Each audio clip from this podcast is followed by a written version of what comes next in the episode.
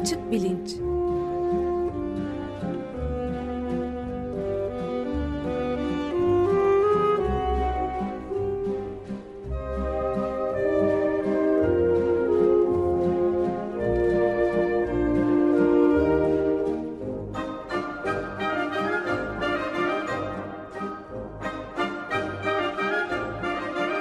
Güven Güzeldere ile bilim ve felsefe sohbetleri. Günaydın Güven Bey, merhabalar. Günaydın Ömer Bey. Günaydın Güven Bey, merhaba. Günaydın Can.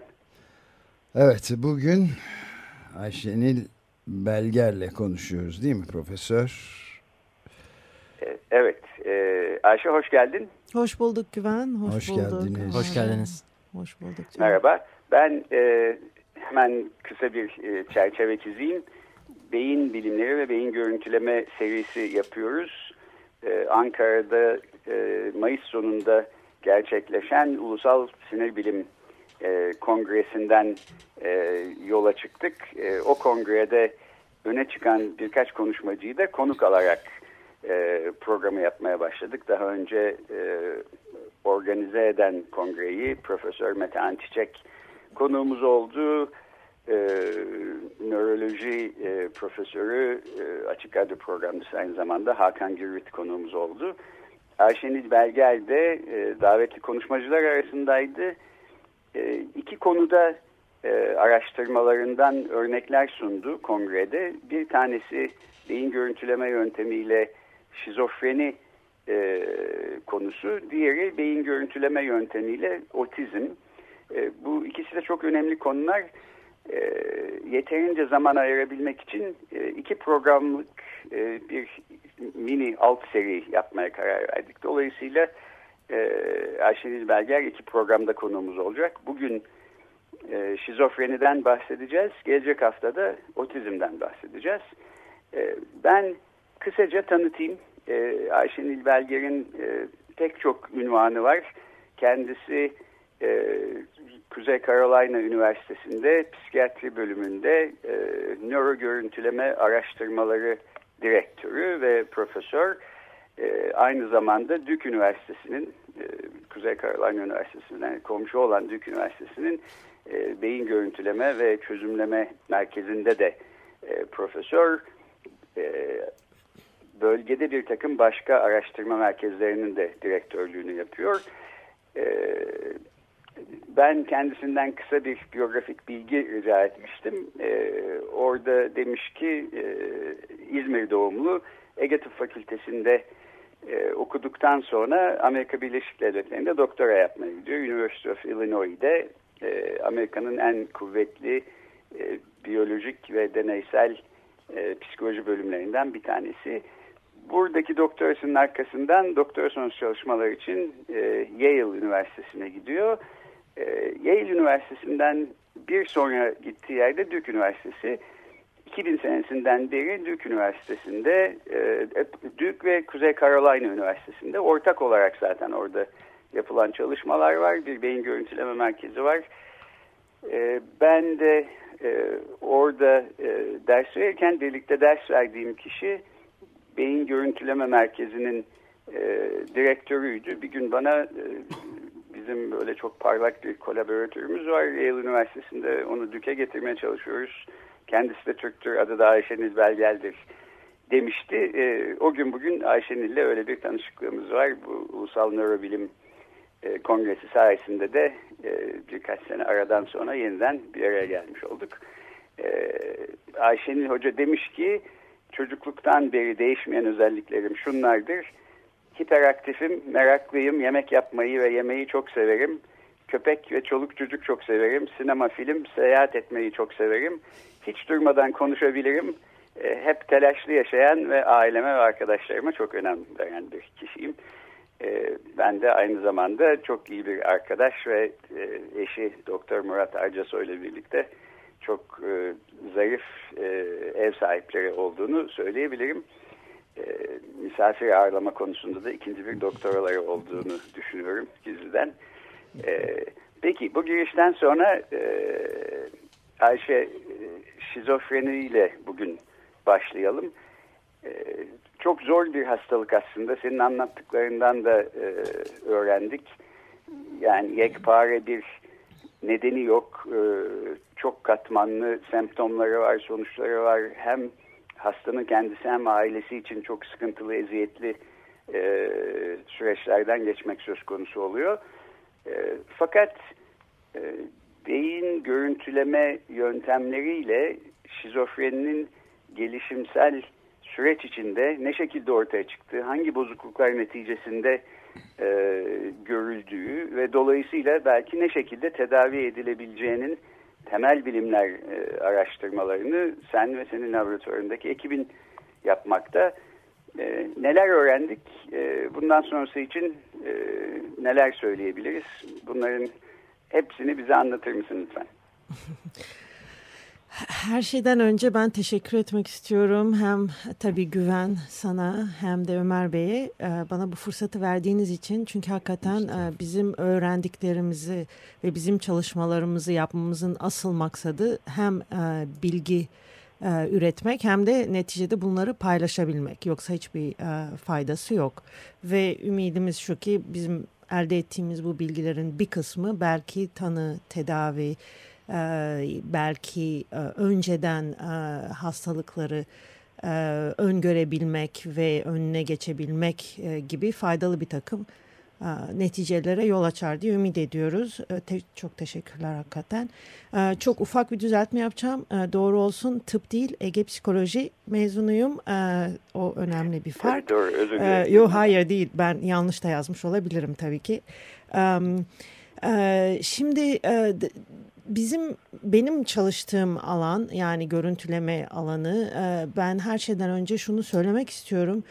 Aslında çok önemli bir kesişme alanı. Yani hem psikolojik bilgi gerektiren hem psikiyatristlerle bu alanda yakın ilişki kurup hastalıkların bugünkü e, tanı, tedavi ve kendilerini nasıl e, bir hasta kliniğe geldiği zaman ne tür davranışlar, ne tür düşünceler e, gösteriyor, bunları nasıl evaluate edebiliyoruz, bunları öğrenmeyi gerektiren hem de aslında var olan teknolojileri biraz anlamayı gerektiren bir alan. Onun için çok heyecanlı çünkü çok sürekli değişen bir alan, sürekli ilerleyen bir alan.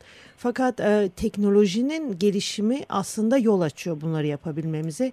Ben o konuya sonra biraz e, dönmek istiyorum.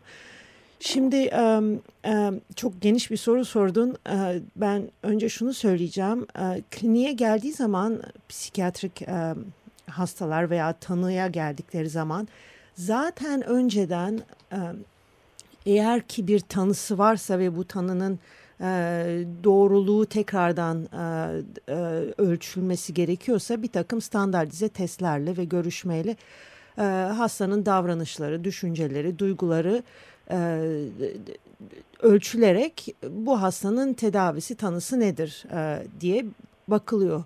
Fakat neticede burada hastanın hem kendi öznel yani subjektif size söylediği kriterler hem de belki hastanın akrabalarıyla e, görüştüğünüzde elde ettiğiniz bilgilere dayalı olarak bir tanı elde ediliyor. Yani e, bugün psikiyatrik hastalıkların hiçbir e, objektif tanısı ve biyolojik mekanizması hakkında da hiçbir bilgimiz yok. E, bizim bu kullandığımız yöntemler tamamen şu anda araştırma yöntemleri ve bu hastalıkların biyolojik kökenlerini bir şekilde daha iyi öğrenebilir miyiz ki bunları öğrendikten sonra belki bunları e, odaklayan e, bazı tedaviler, daha spesifik bazı girişimlerde bulunabiliriz diye düşünüyoruz. Ve ayrıca bu biyolojik mekanizmaları daha iyi anlarsak yani beynin neresinde ne hatalı e, bu bireyde belki bir bireyle diğer bir bireyin aynı semptomları göstermiş olmalarına rağmen aslında çok farklı biyolojik bozukluklara e, maruz kaldıklarını ve bunların ayrı tedavi gerektirdiğini düşündüğümüz için biz bu yöntemleri özellikle kullanıyoruz. Çünkü neticede e, e, bozuk bir davranış birçok değişik yollardan birçok biyolojik mekanizmaların bozulmasından ortaya çıkabilir. Beynin böyle tamam, bir özelliği var. Evet. Bir araya gireceğim. Pardon Hı. şunu doğru mu anlıyorum? Yani bazı başka hastalıklarda e, mesela işte bir kan testi yapılıyor ya da bir görüntüleme neticesinde biyolojik bir takım e, unsurlara bakarak şu hastalığınız var ya da bu hastalığınız yok denilebiliyor. Bu açıdan bir nesnellik söz konusu. Şizofrenide ancak hastanın anlattıklarını dinliyorsunuz. Ne tür düşünceleri var, neler duyuyor, belki e, halüsinasyon görüyor mu? Akrabalarıyla konuşuyorsunuz. En fazla yapabildiğiniz bu. Yapılabilen bu. E, diğer hastalıklarda olduğu gibi biyolojik bir takım e, nesnel ölçütler e, geliştirilememiş durumda. Ama işte senin yaptığın araştırmalar bu tür ölçütlerin de belki geliştirilebileceği e, yönünde adımlar atıyor.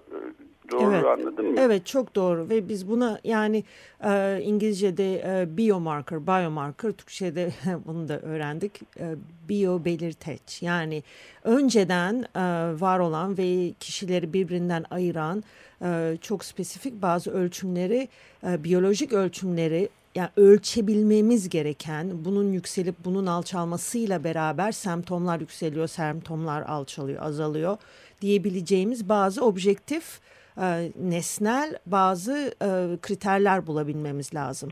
Ben bir örnek vereceğim yani daha doğrusu e, benzerlik şey yapacağım.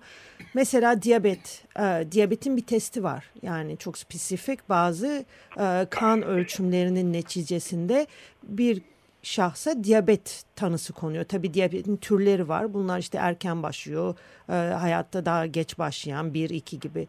Şimdi bizde bir de diyabetin mesela e, tabii ırsi dediğimiz yani ailevi bir yönü var. Yani bir kişi e, mesela bizim ailede diyabet var. Biliyorum ki ben e, neticede diyabete bir yatkınlığım var. Bu yatkınlık olayı aynı şekilde psikiyatrik ve psikolojik hastalıklarda da var. Yani ailede şizofrenisi olduğu zaman bir insanın birinci dereceden akrabasında veya daha başka bir psikiyatrik rahatsızlığı olduğu zaman e, işte bipolar olabilir, dikkat bozukluğu olabilir.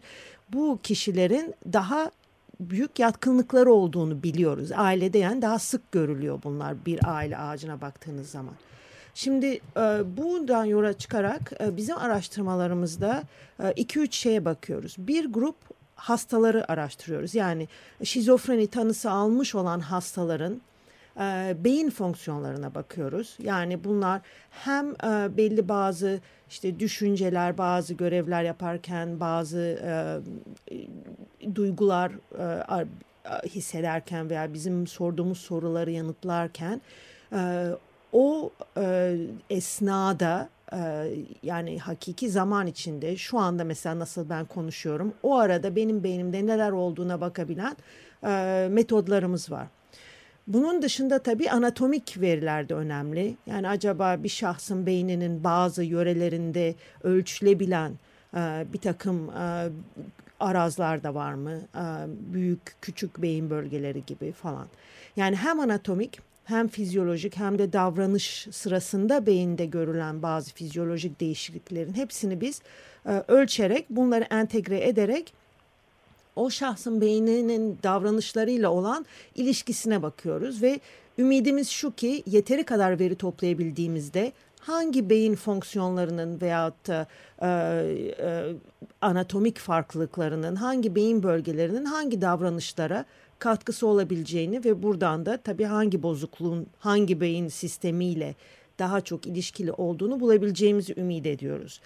İkinci tür aynı soruyu fakat bu sefer ailede riski olan yani yatkınlığı olan, ırsi şizofrenisi olan e, olma ihtimali olan insanlara bakıyoruz. Kardeşinde, annesinde, babasında şizofreni tanısı almış olan varsa e, biz bu kişilerle özellikle çok ilgileniyoruz. Çünkü bunların geliştirme hastalığı geliştirme ihtimali diğer e, bu tür ailede rahatsızlıkları olmayan insanlara göre daha yüksek.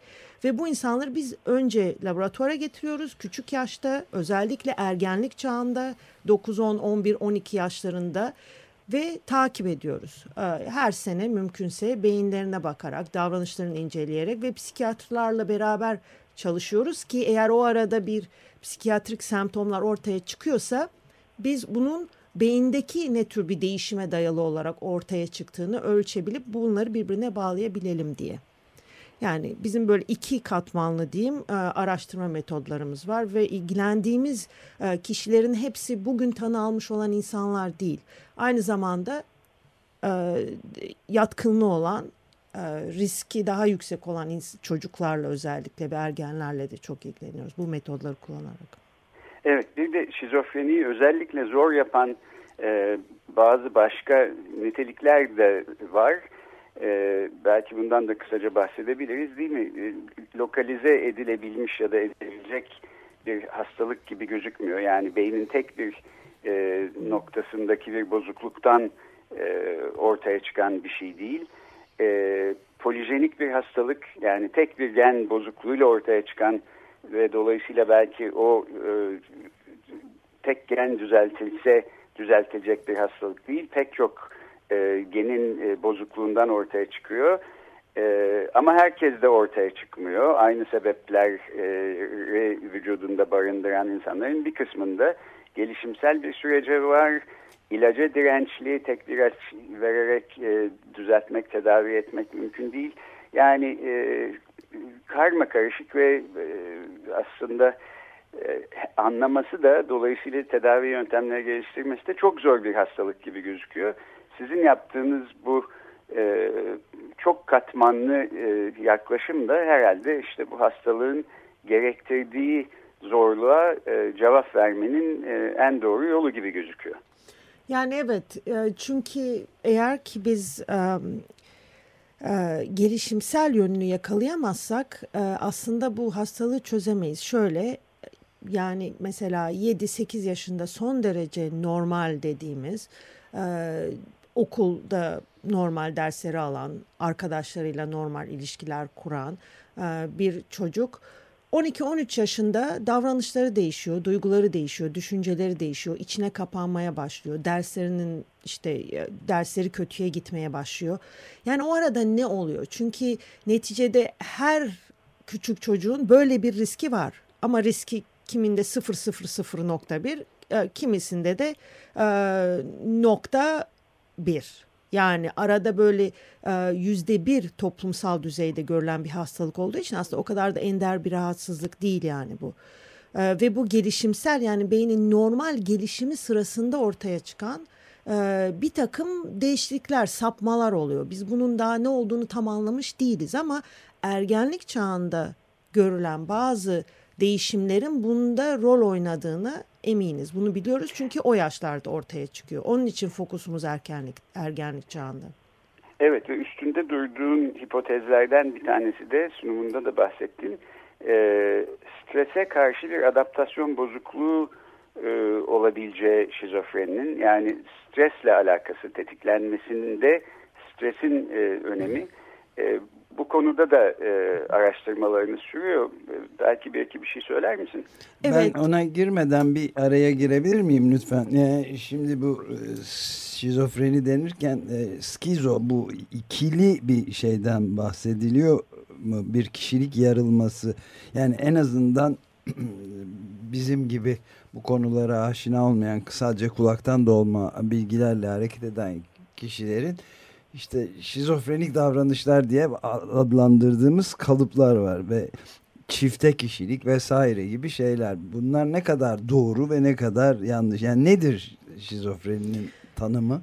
Yani şizofreni aslında e, çok kompleks dediğimiz yani birçok değişik e, semptomlarla e, görülen bir rahatsızlık. Şimdi e, bu semptomların bir kısmı işte halüsinasyonlar yani gerçekten kopuk e, yanlış e, inançlar, paranoya yani e, hakikaten rasyonel, mantıklı bir şekilde açıklanamayacak ve fiziki dünyayla bir derece kopuk olan yani e, olmamasına rağmen duyduğunuz, olmamasına rağmen gördüğünüz e, yanlış e, bazı algılar e, ve e, aynı zamanda da e, bilgi işlemede bozukluklar yani e, mantıklı düşünebilme, bir cümleyi, bir konuyu takip edebilerek konuşabilme gibi e, bazı e, kognitif dediğimiz dağınıklık ve kopukluk ortaya çıkıyor. Yani e, şimdi onun skizo yani o bölünen kişilik diye tanımlanmasının nedenlerinden biri e, kişinin bir anda e, kimliği, benliği ve kişiliğinin ciddi bir şekilde değişmesi. Bir anda sapıp sanki bir başkası oluyor gibi. E, yani aslında bunlar yine gözlemlenerek ortaya çıkan, e, konuşurken ortaya çıkan, e, izlenerek zamanla bu kişi başka birisi oldu. Bu kişi değişti. Benim tanıdığım Ahmet Mehmet değil bu e, diye gözlendiği için ona skizo frenia denmiş. Yani görüntü, konuşma, kişiliğinde bir yarılma oluyor ve başka bir. Yani aslında kişi e, multiple personality veyahut da hani e, e, e, böyle başka bir e, e, içinden bir başka insan bir anda hakikaten bölünüp odak kişilik özellikleri değişmiyor kişinin yani semptomları ve e, dünyayı algılaması e, değişiyor daha dağınık oluyor ve aslında kendisi bunun farkında olmasına rağmen mesela e, paranoya gelen korku duygularını, şüphe duygularını biliyorum ben bunu duymuyorum. Böyle bir ses yok ama ben bunu duyuyorum diyor. Yani bunun çok e, e, öznel, sübjektif bir duygu ve düşünce tarzı olduğunun farkında aslında hasta ama e, ona rağmen korkuyor, ona rağmen e, üzgün yaşıyor, ona rağmen depresyon hissediyor vesaire. Evet. Şimdi ben şeye geri dönmek istiyordum. Poligenik şeyden de bahsetmek istiyorum. Güven'in söylediği şöyle doğru. Bir gen şimdi genetik faktörlerin de önemi olduğunu düşünüyoruz. Ve bu genetik faktör dediğimiz zaman gen A veya gen B'nin bulunup bulunmamasından bahsetmiyoruz. Birçok e, değişik genlerin beynin gelişiminde ve hücrelerin organize olmasında yani beynin anatomik e, organizasyonu sırasında çok önemli rolleri var, işlevleri var, görevleri var ve bunların e, bu binlerce görevlerden 5, 10, 15, 20 tanesi biraz birazcık e, yanlış görev yapmaya başlasa e, bu bir orkestra gibi. Yani bu senfonideki aletlerin birkaç tanesi yanlış çalmaya başlasa bir anda e, ne denir? Um, Kakafoni mi olur? Çok doğru evet buna kakafoni senkronizasyon kayboluyor. Yani beyindeki bilgi işlem bir yerden bir yere giden bilginin e, diğer bilgilere yol açma yeteneği kayboluyor. O bakımdan yani dağınık bir düşünce tarzı aslında hakikaten dağınık bir e, nöral ve sinir işlevini yansıtıyor. Yani arkadaki biyolojideki organizasyon kaybolmuş oluyor. Ee, ve bu genler aslında birçok gen olduğu düşünülüyor. Onun için poligenik e, riskten bahsediliyor. Yine bu genlerin ne olduğunu bilmiyoruz. O da bir araştırma konusu. Ama bir genle çözümlenecek bir hastalık olmadığını da e, biliyoruz. Şimdi stresten bahsetti Güven. Onun ne önemi var? Strese adaptasyon aslında herhalde insanların e, en önemli adaptasyon yeteneklerinden biri. Çünkü çevre sürekli değişiyor ve her e, yaş, her e, hayatın her mevsiminde veya her döneminde yeni bir sisteme, yeni bir dünyaya adapte olmak lazım. Yani çocuk nasıl annesi babası ona her şeyi yaptırıyorsa yavaş yavaş bağımsızlığa kavuşuyor. Özellikle ergenlik çağında sosyal bağımsızlığa kavuşuyor ve kendi arkadaşlarını doğru yanlışı falan belirlemesi lazım. Ee, sonra hayatın değişik dönemlerinde belki askerliğe gitmek gerekiyor, evlenmek gerekiyor, taşınmak gerekiyor. Yani mutlu veya mutsuz e, koşullar altındaki bütün değişimler stres yaratıyor ve onlara adapte olmak lazım. Bu normal bir şey adaptasyon e, yeteneğinin olması iyi bir şey. Adaptasyon e, gerekli olması da normal bir hayat, hayat değişimlerden oluşuyor. Fakat maalesef bu adaptasyon sırasında ki gereken bazı fizyolojik e, değişiklikler veya da bazı fizyolojik mekanizmalar eğer iyi çalışmazsa o değişimler sırasında şahıs anksiyete hissetmeye başlıyor, geride kalıyor, arkadaşları ilerliyor, o adapte olamıyor. Bunların getirdiği o kritik kilit dönemlerde ortaya çıkıyor şizofreni. Onun için biz stresin ve stres ile ilişkili adaptasyonun ortaya çıkmasında önemli olduğunu düşünüyoruz. Evet aşağı yukarı böyle çok kısa bir bir dakikamız kalmışken e, ne soralım Ayşenil Hanım'a son olarak? E, bu e, şizofreninin ortaya çıkması e, Ayşe sırasında strese belki verilen bir tepki olarak beyinde de herhalde yapısal ve işlevsel bir takım değişiklikler oluyor ve beyin görüntüleme yöntemleri kullanmanın şizofreni araştırmalarında bu yüzden de önemi var herhalde değil mi? Sen istersen e, söylemek istediklerini e, toparlayarak e, kapatır mısın? Evet yani benim söylemek istediğim aslında şizofreninin gelişimsel bir hastalık olduğunu ve beyinde olan e, birçok değişim e, e, met, metodları ve mekanizmalarından hangisinin şizofreniye yol açtığını anlayabilmemiz için beyni direkt olarak araştırmamız lazım. Yani neticede şizofreni nasıl diyabet bir pankreas bir e, bazı hastalıklar karaciğer hastalığıysa da şizofreni bir beyin hastalığı ve bu beynin çok e, ince bir dengesi var ve bu dengenin bozulmasını anlayabilmemiz için e, beyin görüntüleme mekanizmaları bunun bir derece bize yardımcı oluyor tabii ki. E, tabii ki e, özellikle çocukları e, araştırabilmemiz hatta bebekken bile be, beyin görüntülemesi yapabilmemiz önemli çünkü bu hastalıklar dediğim gibi e, ırsi ve çok küçükken e, bu hastalıklara yatkınlığın getirdiği belki bazı değişiklikler zaten başlamış olabilir. Yani bunları erken yakalayabilirsek ve şahıs A ile şahıs B'nin farklı bir takım fizyolojik bozukluklardan e, geçtiğini anlayabilirsek e, belki daha komplike, daha zor tedavisi şu anda bulunamayan e, hastalığın gelişmesine belki e, engel olabiliriz. Onun için erken araştırma ve araştırma tabii çok önemli. Evet, e, çok teşekkür ederiz. Çok Bugün teşekkürler. konuğumuz Kuzey Carolina Üniversitesi'nden ve Duke Üniversitesi'nden Profesör Ayşenil Belger'di. E, şizofrenide e, beyin görüntüleme e, araştırmalarından konuştuk. Beyin görüntüleme yöntemleri ve uygulamalarını konu aldığımız bir e, seri yapmaktayız. Gelecek hafta da e, Ayşenil Belger konuğumuz olacak. Bu sefer otizmde beyin görüntüleme araştırmalarından bahsedeceğiz. Ee, o zamana kadar herkese iyi bir hafta e, dileyim. Gelecek hafta görüşmek üzere. Ayşe'nin yeniden çok teşekkür ediyoruz. Çok teşekkürler. Ben Hoşça çok kalın. teşekkür ediyorum. Çok mersi. Hoşçakalın. Hoşçakalın.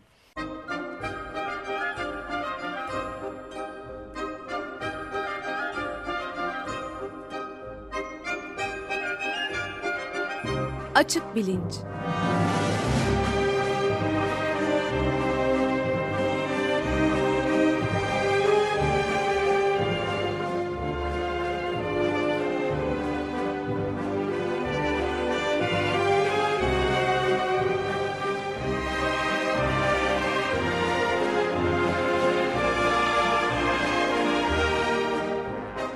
Güven Güzeldere ile bilim ve felsefe sohbetleri.